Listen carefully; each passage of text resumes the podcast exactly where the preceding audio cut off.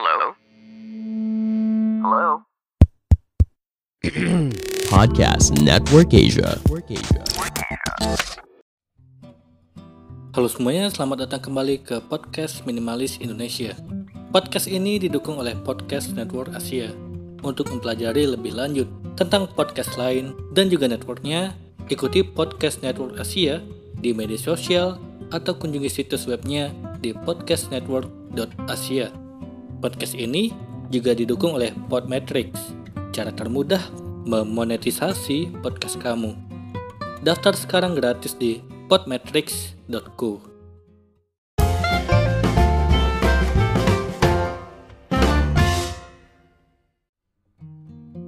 Halo semuanya, kembali lagi bersama saya Madianto. Kali ini kita akan membahas tentang jangan berlebihan melakukan hal-hal ini.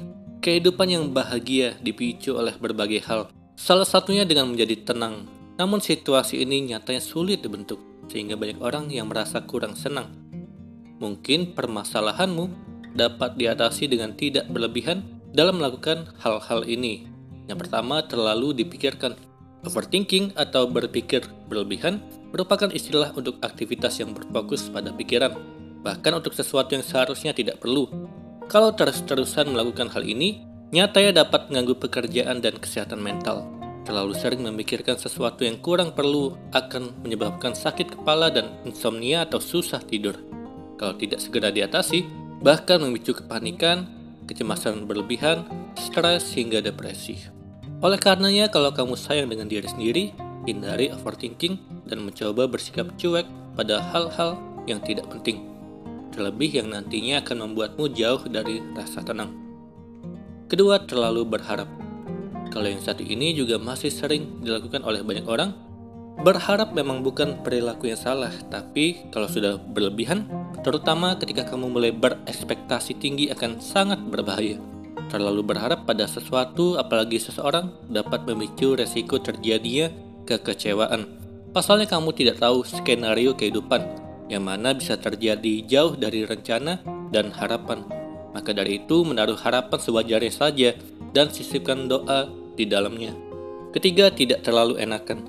Hal ini sering dibahas. Sikap tidak enakan masih dialami oleh banyak orang, biasanya ditandai dengan sering merasa bersalah dan sulit berkata tidak yang mana kalau dilakukan akan dijadikan beban pikiran.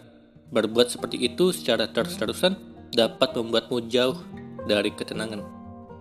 Terlebih jika ada yang memanfaatkan kesempatan tersebut, ia tahu bahwa kamu adalah orang yang sulit menolak. Jadi bisa saja ia menawarkan sesuatu yang sebenarnya akan merugikan dirimu. Oleh karenanya, kamu yang sering tidak enakan, segera ubah sikap tersebut, berani katakan tidak untuk hal-hal yang sekiranya membuatmu merasa tidak nyaman. Keempat, terlalu kasmaran. Bucin merupakan kependekan dari budak cinta. Istilah ini diperuntukkan bagi seseorang yang tengah dimabuk asmara. Biasanya dilakukan kepada pasangan, tapi banyak juga yang menerapkannya pada artis idola atau tokoh lainnya.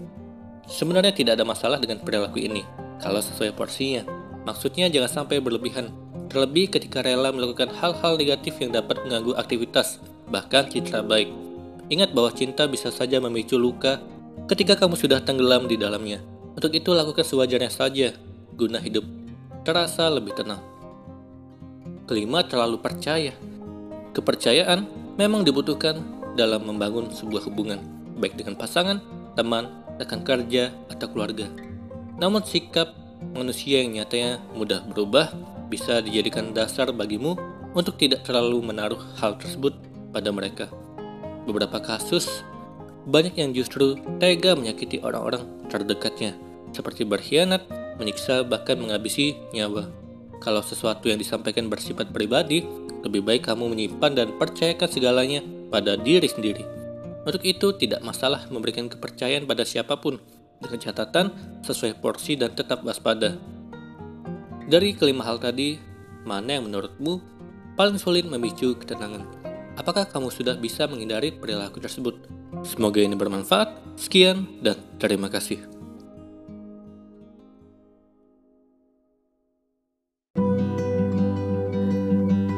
Pandangan dan opini yang disampaikan oleh kreator podcast, host, dan tamu tidak mencerminkan kebijakan resmi dan bagian dari podcast Network Asia.